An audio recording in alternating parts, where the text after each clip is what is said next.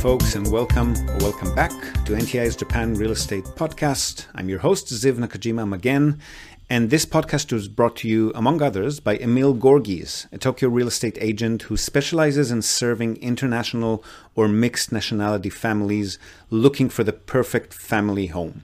So, Emil's an Australian. He's been living here in Japan for the past two decades, eight years of which he's been actively buying, selling, and managing real estate properties in the city on behalf of his own family and a great many happy clients. And he also acts as a mortgage broker on behalf of his clients. So his company has a dedicated loan officer in many of the Japanese mega banks. And if you're a regular listener, you probably already know him from our JREP, the Japan Real Estate Experts panel sessions. So you're probably already aware that the man is an absolute fountain of wisdom on all things related to real estate in Japan, and in particular to family homes, the greater Tokyo metropolitan area, and mortgages. And most importantly, he's incredibly generous with his time and advice, which he's more than happy to provide at no cost or commitment to anyone asking.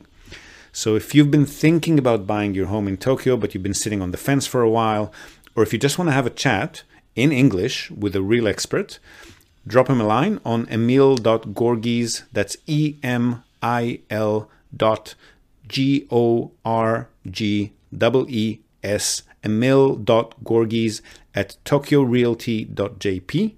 Hit him up today and start exploring your options. All right, so for today's episode, we are two thirds of our JREP Japan Real Estate Experts panel again. Um, but fortunately, this time I got the ladies. So Tracey and Blanka and yours truly. We had a bit of an off topic riff apologies to our listeners who aren't into these uh, segues.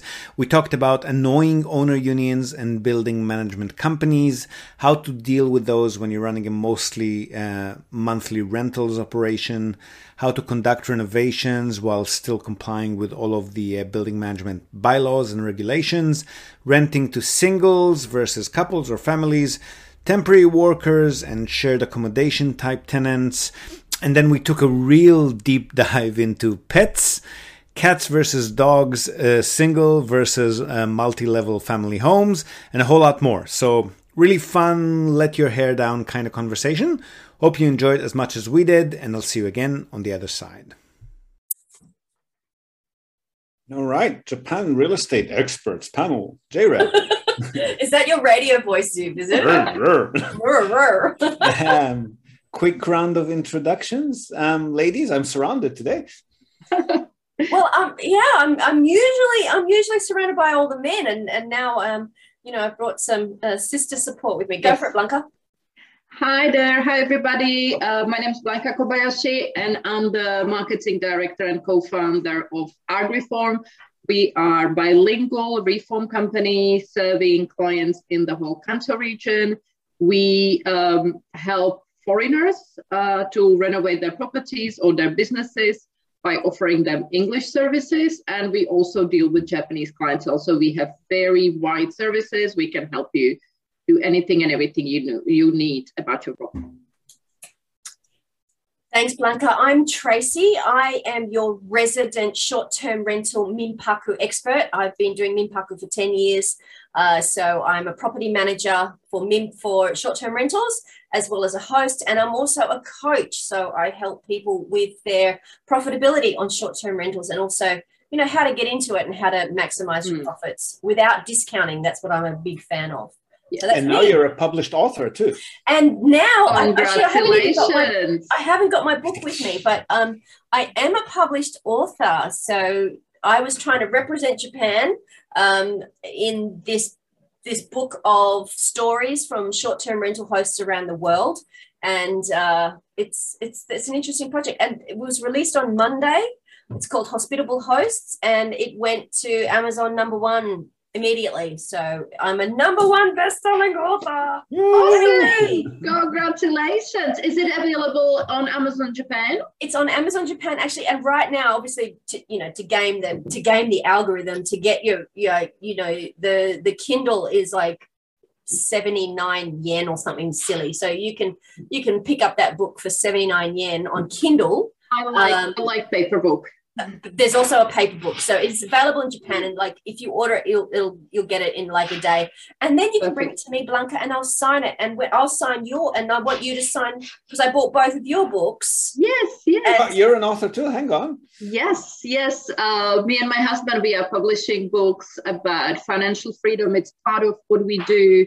Uh, besides real estate and renovations, we kind of we help people to reach. Uh, financial independence and and more of uh, financial knowledge how to how to grow in that with department. Real, with real estate being a very you know with a lot of with a lot of things. So the first book we published is uh, basically the it's a beginner's guide. So it kind of tells people how to what to do to get a job and how to start managing their finances, how to dig themselves out of uh, debts and how to handle their finances uh, you know, in a smart way. So they just don't spend and go, they don't go and spend everything at once and things like that. How to invest smartly, how to pull back money uh, at the right time and things like that. Um, it's funny because last two weeks ago or three weeks ago, my husband met somebody that we were teaching about investments and who was coming to our seminars about uh, blockchain investments. And the lady was very happy and she said, I'm so happy that I have met you and attended your seminars because I've made $100,000 uh, on thanks to using your methods and your advices. So it was that was really rewarding. It was great. What are the books called, Blanka? Our book is called The Beginner's Guide to Financial Freedom. Okay. So... And we published both in English and in Japanese. So it's on Amazon worldwide. Uh, available. So if you could both um, send me links to where Definitely. people can get the book later, we'll put Yay! them uh, put them in the show notes. Cool. And I'm uh, Ziv Nakajima again, partner, co-founder in Nippon Tradings International, or NTI for short. And we help um, foreign investors and holiday home shoppers, whether they're in Japan or out of Japan, uh, purchase and manage and sometimes sell their properties. So we can do everything for you, and you don't even have to visit Japan nor speak Japanese any at, at any step of the way. But if you do visit Japan and you want to check out your investments, um, you know, there's always short-term rentals that you can come and in. In Tokyo, and the renovations are just in Kanto too. I can't wait for the both of you to start expanding beyond that that little um, bubble yeah, of yours. Uh, yeah, yeah. You know, first they're gonna come to Tokyo. They'll stay with Tracey. Then they buy a property off you, and I'll renovate it for them. Yeah. you you renovate. You you just do Kanto at the moment. Blanka? We do, but we right now we have a customer that wants us to renovate his property in Shimoda. Ooh. So I see some very nice uh, business trips. if they're buying a family home, it'll be Emil who's not with us today. He's in the US. He's the one to help with yeah. that. But uh, yeah, anywhere else in the country, most definitely. Um, and if it's not a family home, we're probably the go-to as well. Mm. And we spoke last time about the difference in renovations between renovating your own home and an investment property. Yeah.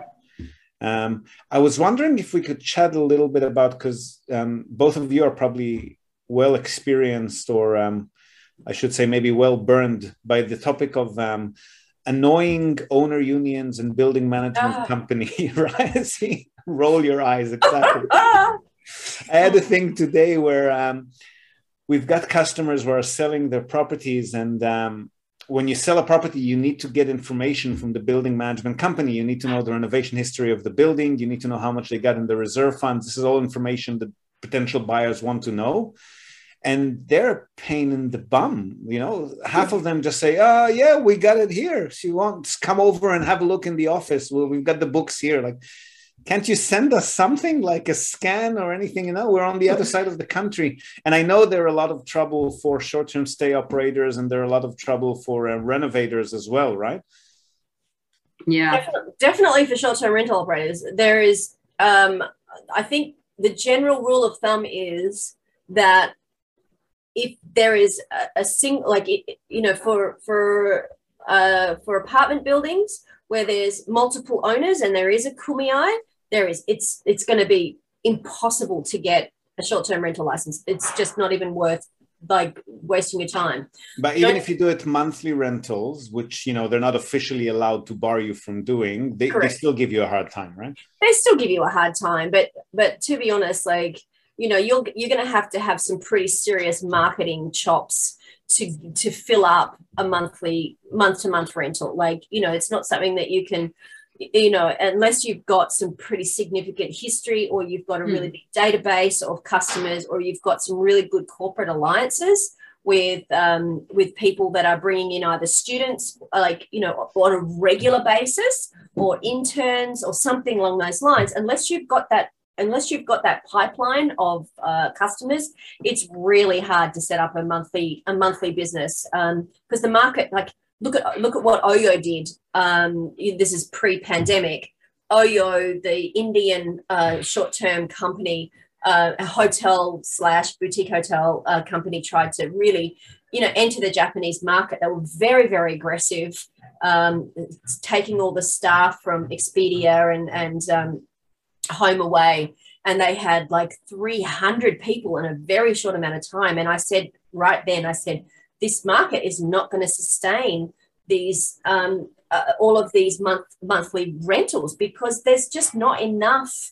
Um, you know, there's and again, unless you've got the pipeline of people that are coming in needing the month to month rentals, it's just gonna it's just gonna keep the, the price pressure downwards is just not sustainable. And they closed up shop. I mean, they were closing up shop before even the pandemic hit, and then pandemic was the final nail in the coffin. Well, uh, they um, weren't really active, but I know from our experience working with customers who do that, um, there are companies like similar to Minpaku operators. There are property managers that specialize in monthly Absolutely. rentals. Absolutely, yeah. and if you, like I said, if you've got the pipeline, if you've got the, you know, you, the, the the marketing channel, and you've got the SEO, like if you're going to be hitting on those keyword searches, and w- w- w- then then you're fine. But starting up from scratch against some of these people is is you, you're gonna you're gonna find it tough. Yeah. But still, I mean, what do in your so so you're not super active in the monthly rentals space are you? Like have you had run-ins with building management companies or owner unions specifically in that area? No not month no. But I mean, in, these are the days before before regulations. Obviously we came up against um, we came up like really hard against some of the uh, the building regulations. Um, and we moved out of a number of places. Yeah. this before we needed a license in short-term rentals um, and that yeah we were we were booted out of a couple of places yeah. even though we had like the owner's permission the the, the Kumiai went and and they you know they had emergency meetings and drew up and put in new bylaws put in new clauses to, you were the topic of an emergency meeting tracey yeah. yeah that's why we had to close our uh, our short-term rental because the building would just not allow it there were several owners and the biggest deal was that in the third and fourth floor was an accommodation. The whole floor, uh, they, they, the fourth floor was like a hotel, and the third and fourth floor they built in a capsule hotel. So they were not interested at all to have any other short-term rental in the building. Competition, right? Yeah. The, so that was the minute the laws came in, uh, they they basically you know shut everything down. And when it comes to all these, uh, you know, the, all the commissions and uh, the Kumiai and stuff, we are dealing with one of that right now in terms of um, property rental, where the owners they want uh, their property uh, renovated, but it's in a mansion, so you have to discuss with the mansion management what is actually allowed, what is not allowed, and of course, there's a lot of things that it's not allowed. So uh, even if you want to replace an air condition, you cannot drill a hole where the hole is not. So God forbid you would want to, there's one room that we wanted to put a normal air condition and they would just not allow us. This is an apartment that, the, that is owned by somebody. Yeah, it is an apartment that it's owned by somebody.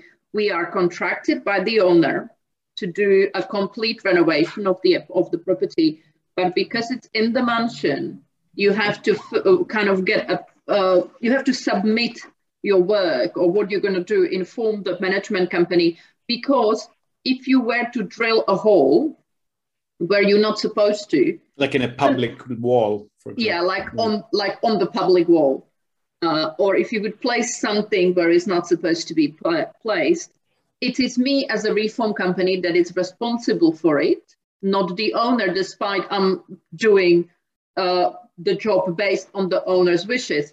So I would be responsible, I would be the one paying the fines as a company. So we have to always make sure that everything is done uh, as per the law and the regulations of the building. Otherwise, we as a, re- a renovation company are the one responsible for for the jobs and for the fines that come with it. And they can also make it difficult with scheduling too, right? They only allow you to work certain hours of the day they or certain allow days you, of yes. the week. Yes, they will allow you only to work specific hours, of course. Um, some properties don't even allow you to work weekends. Some do, but you have to kind of announce ahead. We are lucky that this property is in the first floor, uh, I mean, second floor, so we don't need to really use the lift that much.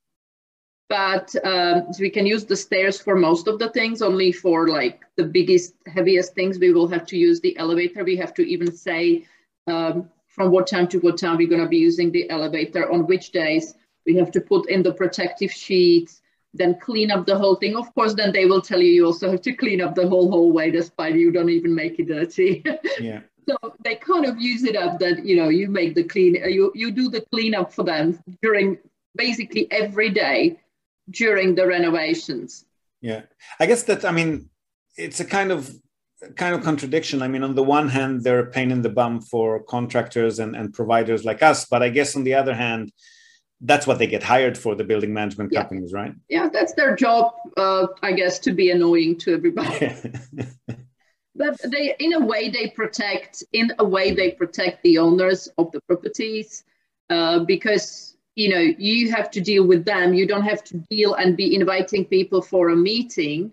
You deal directly with the management company, and the management company kind of already knows uh, most of the cases because you are definitely not going to be the first one that is doing something in the building. So they are already kind of familiar.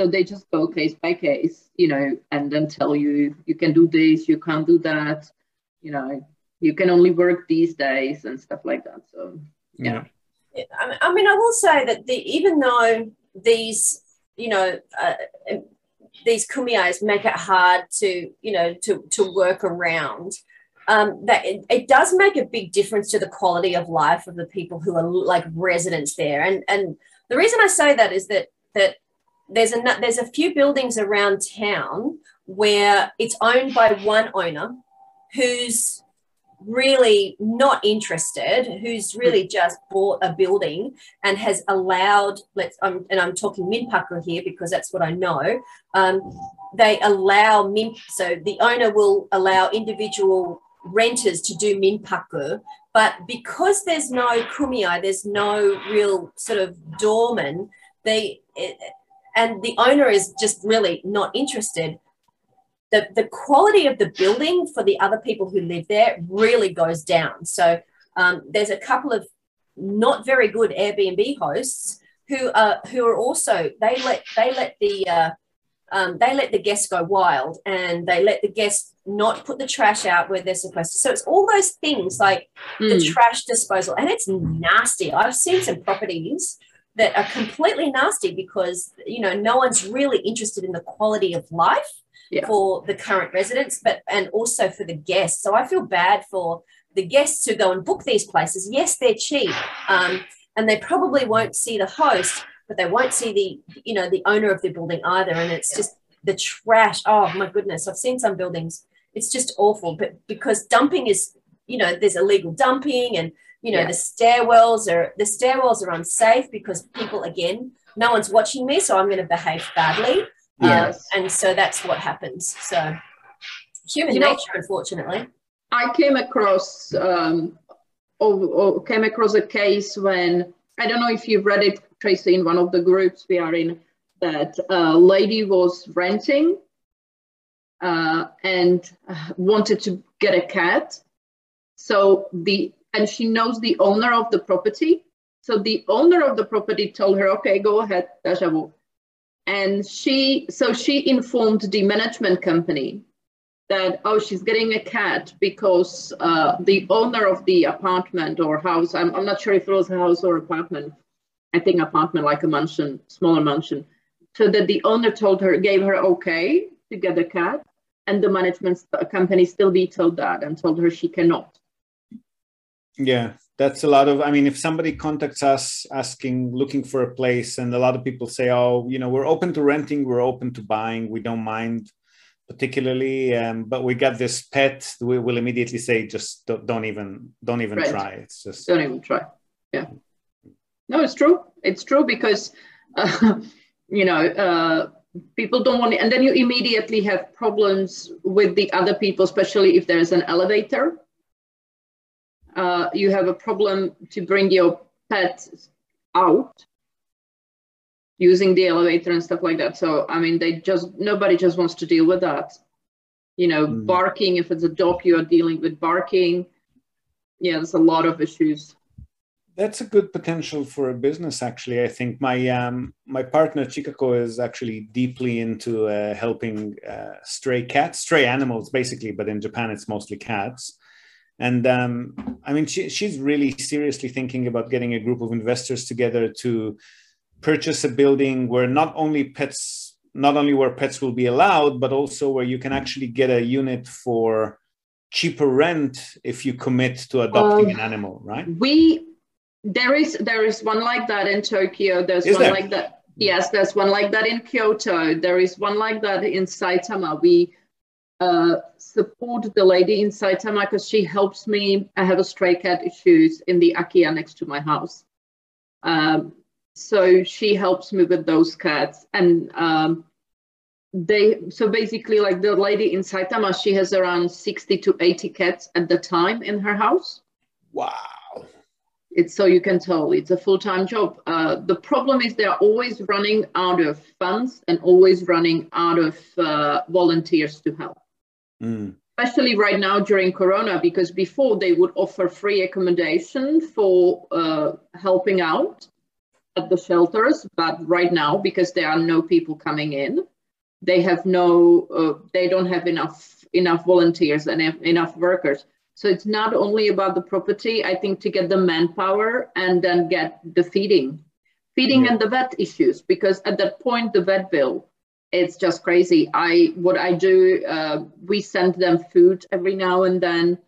Um, because they all they always have like Amazon wish list and something. So a few times a year, I send them, you know, a care package.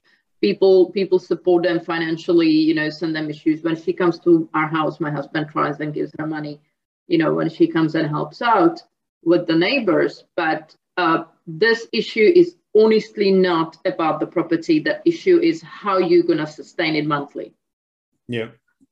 If you don't have sponsors to back you up and commit because I know that Mina, that um, Mina's animal sanctuary in Chiba, she's renting a house um, and has she has animals of all sorts. It's not just cats. She has cats, dogs, goats. She has some lizards, parrots. Uh, I think she has a pig. I mean, she has every. The girl has everything. She's amazing, but um, it's a 24 hours job. Yeah, and uh, so she can't do anything else. Uh, and then she also she has volunteers sometimes to come and help but the, the cash is the biggest issue i think chica's not really into running npos and stuff but she was really looking for um, a viable business model that would somehow like social impact investing kind of thing where it would actually also be able to, to generate yeah. money for investors and help those animals right it would definitely not generate any any money for anybody it's just you, you, companies can do it if they if they have that kind of uh, you know feeling towards and they have spare money to to dump every month. Mm. That's yeah, the only way. There's a lot of people that I know that are involved in the the catch the catch neuter release programs yeah. yeah. and it's the vet it's the vet bills i mean obviously yeah. you have a vet that does it for cost but it's still it's not a zero cost no. um and because yeah the, the feral cat issue is really really big yeah, yeah really especially around chiba um, mm. You know, yeah. old houses. I mean, there are there are place. It is like we said before. It is hard to get a place that'll actually allow you to have a pet. So I'm That's guessing right. there might be some you know some financial viability there if you provide that option to people.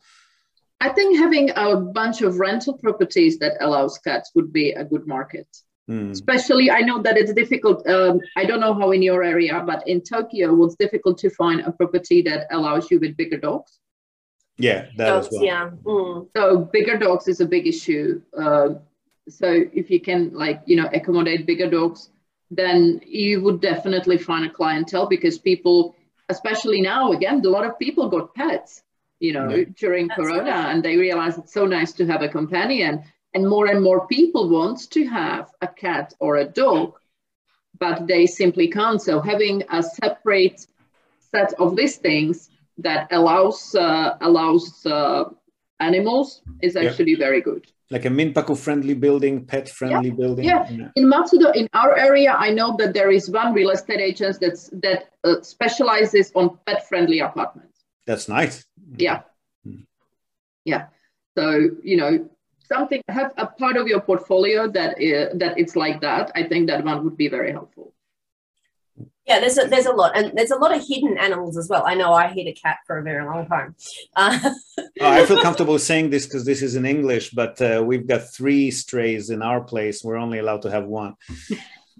Yeah like it happens it happens a lot but the problem is that uh, like the animal shelters the adoption centers they will not allow you to adopt a, a cat or a dog unless you because you have to show that your rental agreement allows pets yeah and they come for checkup if you are an unknown person if you are a first time client. So there's a pro- little bit of a problem there. You cannot right now skip it because they had issues uh, very often that people would just take uh, a dog or a cat or any animal. And then you know uh, sooner or later the landlord finds out and then they have to you know give it up. And then usually they come back to the shelter and they go like oh i can't have it after all so do yes. something so we interrupt this broadcast. I always wanted to say this. We interrupt this broadcast to tell you about Tokyo Family Stays. They're a short term rentals company in Tokyo, and they offer a home away from home experience, which is just perfect for remote working, quarantining, or if you just need summer quiet to hide away from the world. So they offer a variety of options for families, for corporate relocations, or simply if you're transitioning between homes in Tokyo. Now, the properties are super comfortable, tastefully furnished, fully equipped with all amenities, and they accommodate up to 10 people. So, really, the only thing you'll need to bring with you is your toothbrush and maybe a change of clothes. They've got fast, unlimited wireless internet, dedicated workspaces, and fully equipped kitchens, and they're just a delight to stay in. A fantastic alternative to Japanese business hotels which if you've ever stayed in one, you probably know they're tiny, they're noisy. Fine for a night or two if you're on your own, but long term or with a family, you'll probably feel you're in a jail cell very quickly. So, if you want to give yourself a sense of space and freedom by renting a real home with comfortable Western beds, including all the necessities like baby bedding, children's toys, high chairs, you definitely want to reach out to Tokyo Family Stays. They've been at it for over a decade. They're a fully licensed Minpaku or short term stay operator. And as a special bonus for our viewers and listeners, they're also throwing in a breakfast basket upon arrival for anyone who books and mentions the Japan Real Estate Podcast or NTI.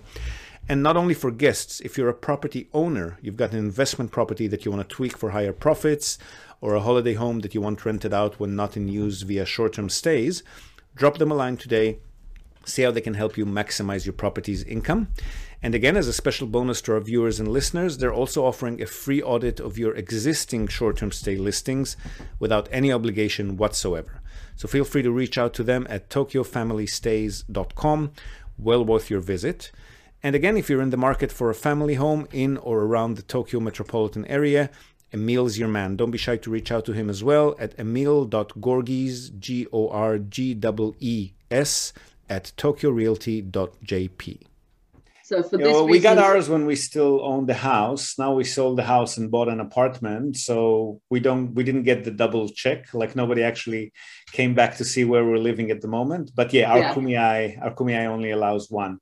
But I, I don't know from the uh, tapping of paws that I'm hearing on the upstairs floors once in a while. I think a lot of people have more than one. Yeah, yeah. If it's already a pet friendly building, uh, you know they don't I don't think they really bother that much unless you know you start running around the hallway with your 20 cats or 20 dogs. so I don't think that one is that big of an issue. With the big dogs, do you find that house landlords are a bit more open to that? Like if somebody if, is renting a house with a yard, would the landlord usually be okay with a big dog? Um yeah, the houses with the yards, I think they kind of counting on that. As, like I have several friends that have a bigger dogs, and so they are always they are looking for houses because apartments, I like you know, it's few apartments that would allow really big one or the really expensive one. I have expat friends that are here and they have huge dogs, but because of the rent that they are paying or the companies are paying for them, uh, is not that big of an issue. Yeah but uh, you know it's all i think it's all about money anyways eventually you know uh, if you are paying putting down a good deposit and they know that after you leave they just you know you also i know that the dog friendly or uh, animal friendly apartments you have to put down far bigger deposit than for yes, a normal property yes that's the case so when you put down a good enough deposit you know you are not getting it back because they will use it for a complete renovation of the apartment after mm. you so if you're okay with that, I, I think that there's a, you know, there's a way to way to handle it. But it's about the do- it's about the property owners, I think, really. Like I wouldn't mind if somebody has a cat um, or a, a smaller dog in our house uh, that we are renting. I don't know if big dog would be okay because or if it's an older dog maybe but like when you get a puppy you know the puppy's gonna chew on everything right? So I think it kind of depends. And then, you know, cats, I think cats are like our cat is pretty okay. Uh, he doesn't really reap much. And, uh, you know, you know that if you're leaving, if people are leaving, you know, you have to ta- change the change the wallpaper. Mm. So that one is not that big of an issue. Is there is there a cat repellent wallpaper? Uh, you know, maybe that's something that you could be doing, like like Blanka, because like well, if there's definitely sprays that you, you can spray it, on the wallpaper. It does not, and you're not gonna spray the wallpaper no. we, we if you have a cat in your house. You're not gonna do that. Um, when I when we had a cat, we put up um because even though we I had a scratching pad, of course mm. they didn't want to use the scratching pad, they no. wanted to use balls, but no. but we put up the clear plastic film on okay on the bottom half of the wall and uh, the, the non-cat strat- scratching film. I mean, yes, mm. you're going to live with plastic film on your wall, but it's clear. Um, and but yeah, we got hundred percent of our deposit back every single time. When you're renting, that. you kind you kind of have to live with some of the adjustments. Yeah. Um, that you do if you have an animal, you know. So I think it's all it's all kind of case by case.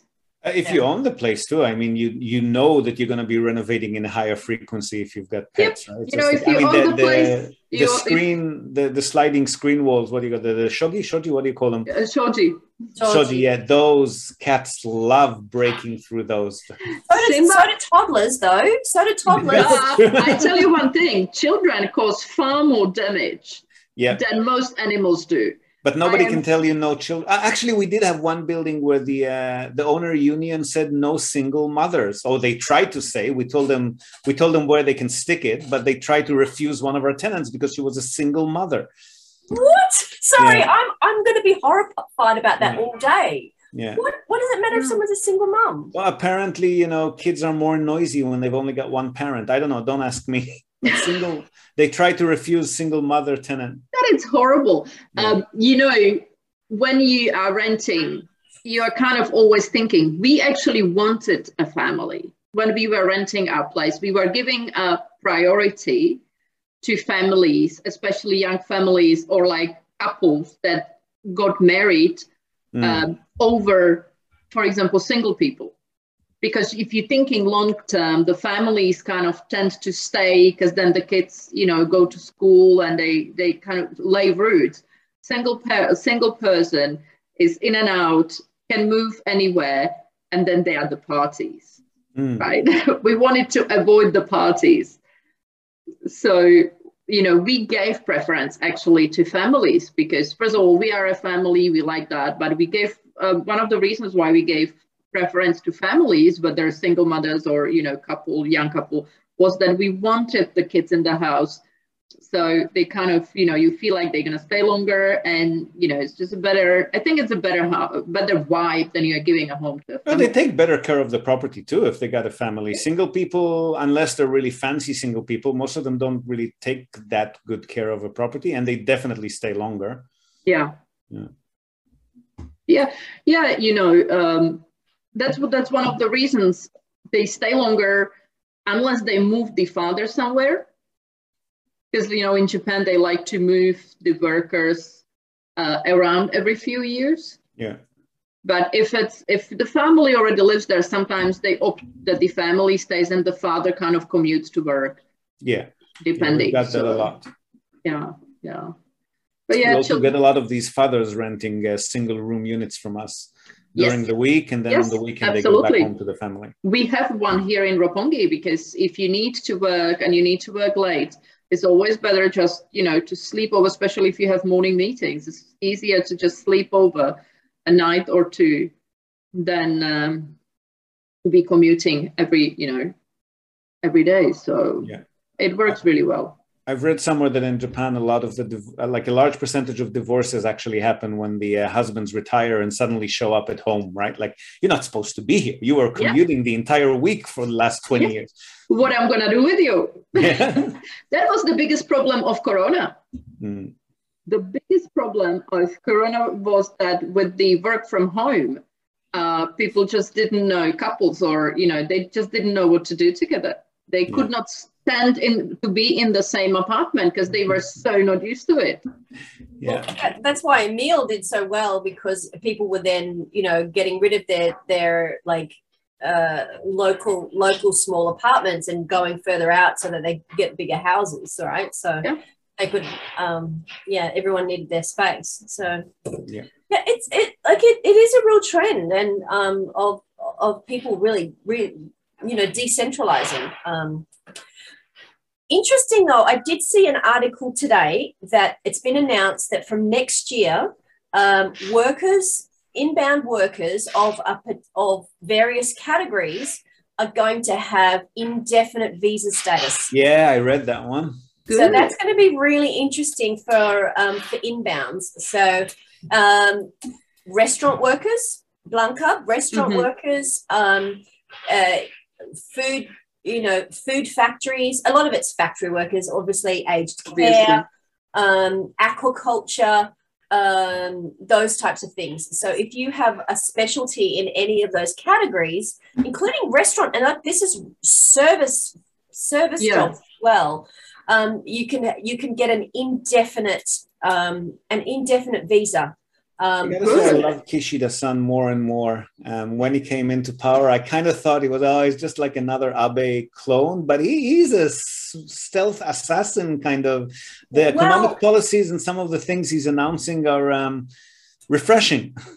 Oh, except let's the see. borders opening.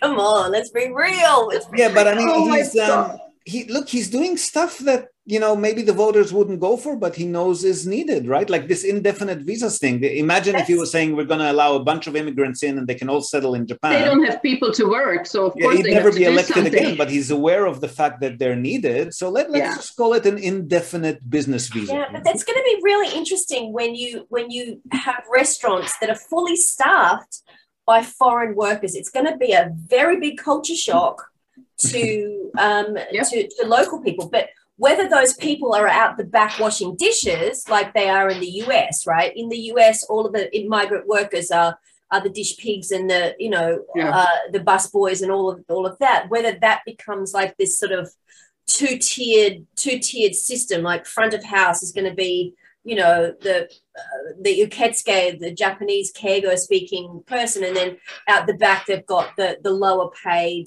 uh, the lower paid immigrant workers. That is a possibility as well. I think it depends on the location. Stores. Sorry, it's going to depend on location. Absolutely, yeah. yeah. Hmm. I mean, here in Fukuoka, at least 50% of the convenience stores I go to are fully Nepalese. Like, there's absolutely here yeah. too. Absolutely. And sh- supermarkets, and I always did, I have actually had a couple of chats with them just to make sure, okay, you coming in, are you being paid a wage? Are you being paid a fair wage? And I asked them very clearly, like mm. you speak, you're bilingual, like you speak English, whatever is your native language, and they've given you like really good Japanese. I want to make sure that you're not being exploited, especially because they're young women as well. And I'm like, you yeah. know, are passionate yeah. about that. And it's like, yeah. you know, are you, and I, have asked people, are you being pay, paid a living wage? Um, what is your living conditions like? You know, and yeah. I've, I've, asked people and they seem to be happy enough. Um. So, um, it, you know, it's going to change the service standards um, and it already has a little bit. So it's going to be the living conditions are really important because I think a lot of um, those workers are kind of being cramped up. I had to refuse when we were looking for tenants for our mansion. We have a three bedroom mansion and we were looking for tenants for that. And I was approached by a language school that supplies uh, teachers, English teachers to local schools of some sorts. And they basically, so they go like, ah, do you have a minimum occupancy? I said, well, it's a three bedroom apartment. You mean a maximum occupancy?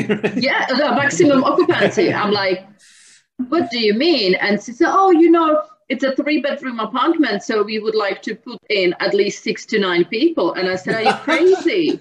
no. It's like, you cannot. I was like, no, sorry, I can't do that because I would not support something like that. I don't mind it if the tenants want to do it to save money. Like if they're actually renting the place themselves and they want to save money, like you know, if it's within reason, like two or three of them, we wouldn't mind. But I would never cooperate with a company trying to put them in. I would never. So I told her, I said, listen, no, we don't support this kind of, uh, you know, business or whatever you.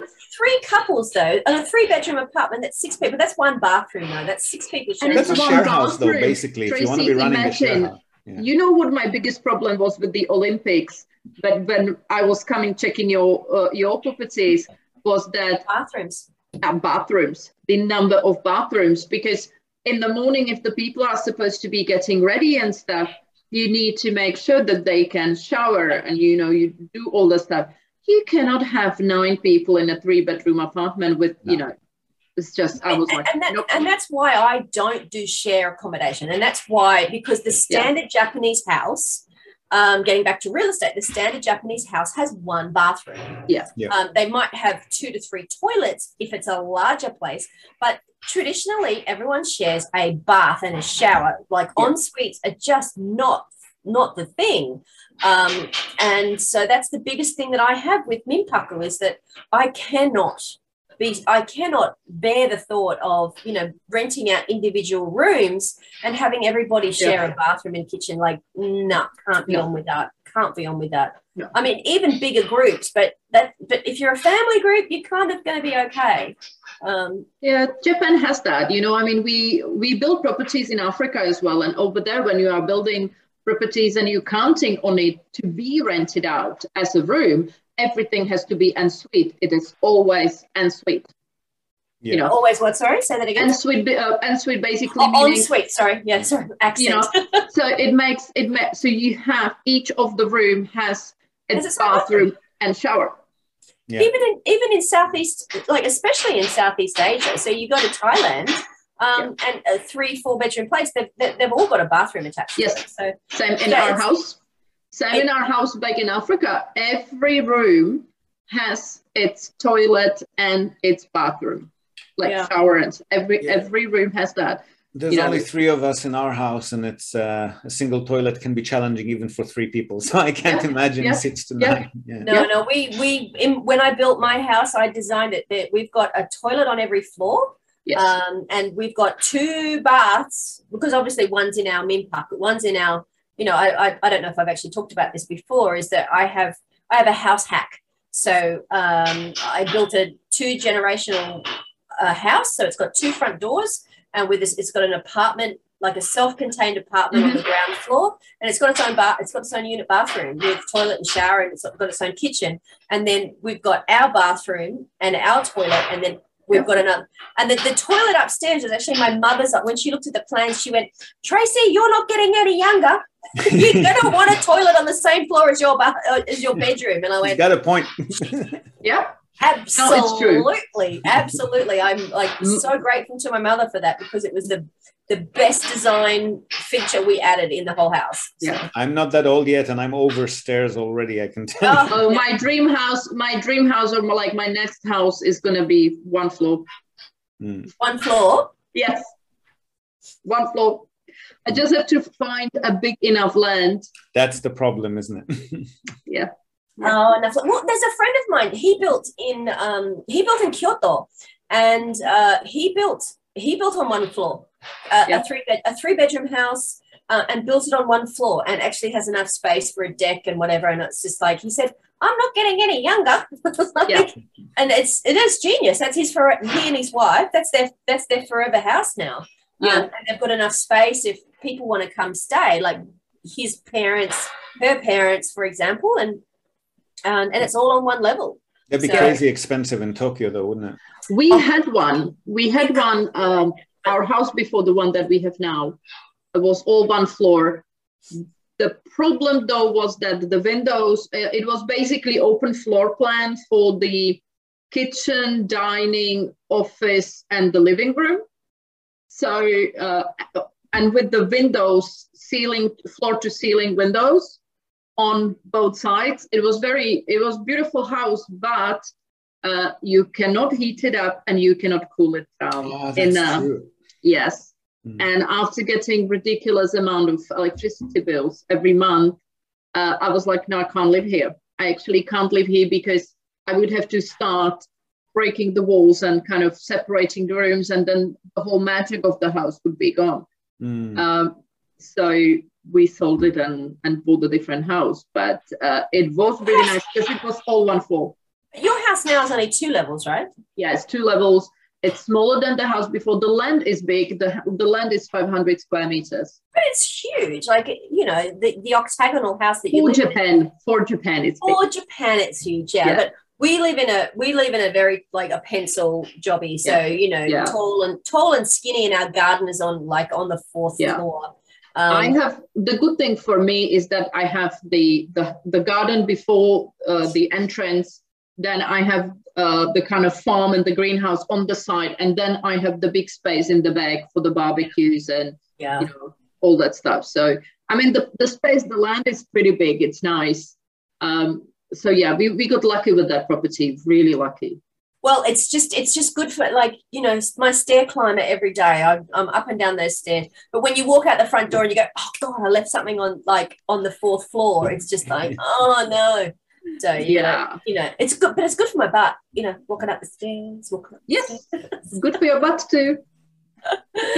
yeah, yeah, but I mean, having you know, it is a sacrifice living in central Tokyo, having you know, not having any garden. Um, yeah, so it's we do want to back back to the pet thing. We do really want a pet, but it's like what sort of pet can you have when you know there's especially when a pet gets old to go up and down stairs it's really hard for them oh, cats are pretty good with that mm. simba is up and down the stairs all the time yeah i'm I look i'm always look i'm a cat and a dog person and but my son is a he really wants a, a dog because um, we are close to Yoyogi Park so can he walk it three times a day well, of course, it would come back to me. there you go we've got no we've got no undercover like when it's we we we dog sit um, i shouldn't actually say this publicly but we do we've dog sitted a number of times for friends because we own the place we don't have issues yeah. with dealing with kumiais um, and so we we're quite happy to dog sit um, but you know when it's raining it's it's me that takes out takes the dog out like for the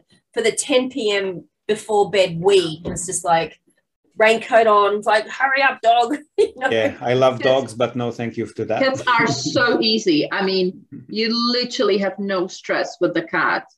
Uh, uh, except when they wake you up three times a night asking for Simba food. doesn't do that. Really? Simba, no, Simba did it at first um, when he like last year, but now he's just he's already so trained. He knows we are sleeping, we are sleeping. He doesn't even sleep with us and in of course he cannot come to our That's bedroom really but not even he has his own places where he sleeps and he literally does not come make noise until he hears like for example if david's getting up then he will come can you send them over to train our cats?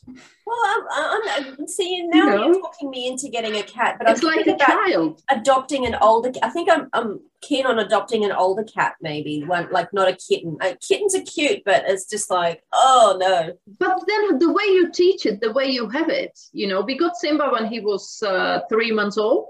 Mm. So and you know the way you teach him, so it's kind of it's nice and i think it's easier to bond with the, to create the bond True, with, yeah. uh, with the kitten so but you know helping an older cat on the other hand is nice and then you don't have then you know that you are not signing up for 20 years you know Chica is usually the one that um, she's the mother of cats in our house. They're crazy in love with her and she does everything for them. And then she went on a business trip to Nara one night. So it was just me sleeping there. And um, two o'clock in the morning it was nya nya nya feed me. And then four o'clock in the morning nya nya nya pat me. And five o'clock in the morning they just ran around and spilled water or something and that was it for my night.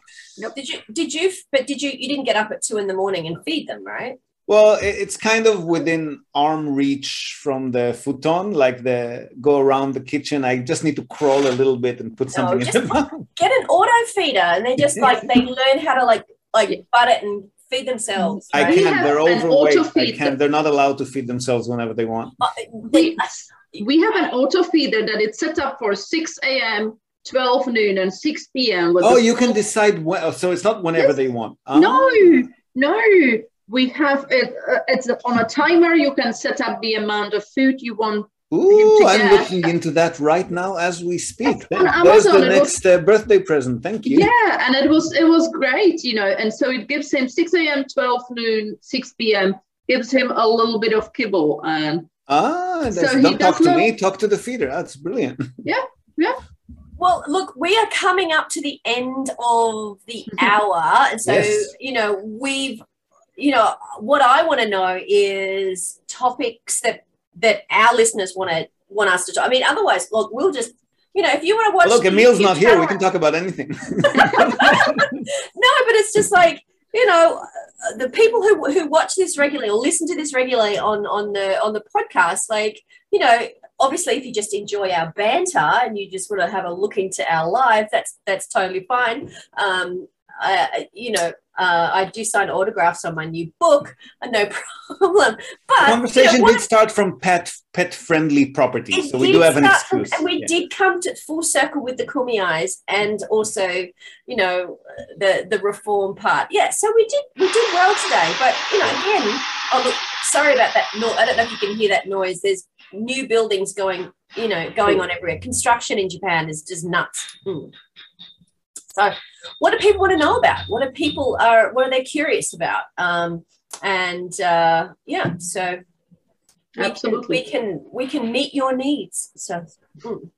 Yeah, we had some questions about investment, but I kind of answer the questions in the comments, and nobody ever says, "Oh, I wish you could talk about this and that on the podcast." So yes, this is listeners, viewers. Please tell us what you want us to talk about aside from cats. yeah. Yeah. And like and subscribe and so forth. Like and subscribe. yes, yes, yes. All right. Thanks for your consider, time. Consider subscribing. I think that's the rules that you got to say now. Oh, yes. Oh, oh, consider subscribing. Consider subscribing. Oh, really? It's the rules now this way. Yeah. Well, yeah. I mean, telling you know, like you must subscribe. Yeah, that apparently that's. We'll never talk to you again if you don't subscribe. All right. Thanks for your time, ladies. See you soon. Thank you. Bye. Bye. Bye. All right, so there you have it. Cats, owner unions, families, and temporary immigrant workers. Everything under the sun, basically. Hope you had fun with this one. Now, before we go, we're also, as always, going to tell you and also link to our other sponsor's website. That's Hiroshi Shimizu, immigration lawyer and administrative scrivener. If you're thinking about moving here on a more permanent basis, or you're already in Japan on some sort of a temporary visa and you want to switch to a longer term or permanent one, or if you're considering setting up a local company or a branch office of a foreign company and you've got any sort of business or visa related inquiries, or even if you just want to find out what your options are on any of these topics, feel free to contact Hiroshi Shimizu. You can find him at japanimmigrationexperts.com. and he can help you set up a company, apply for any kind of visa, or just provide you with the best advice and extremely affordable consultation related to these topics. And he's already done that for many of our listeners. So feel free to reach out to him. Again, that's japanimmigrationexperts.com, and you'll be well on your way. And that's it from us for today, folks. Hope you've enjoyed this episode of the Japan Real Estate Podcast. Do share it with your networks and please let us know what you think. So leave us a short rating or review on the iTunes Store, on Spotify, or just drop us a line in the comment section of wherever you might have found this episode. We love hearing from you. Hope to have you with us again next time, and until then, have a great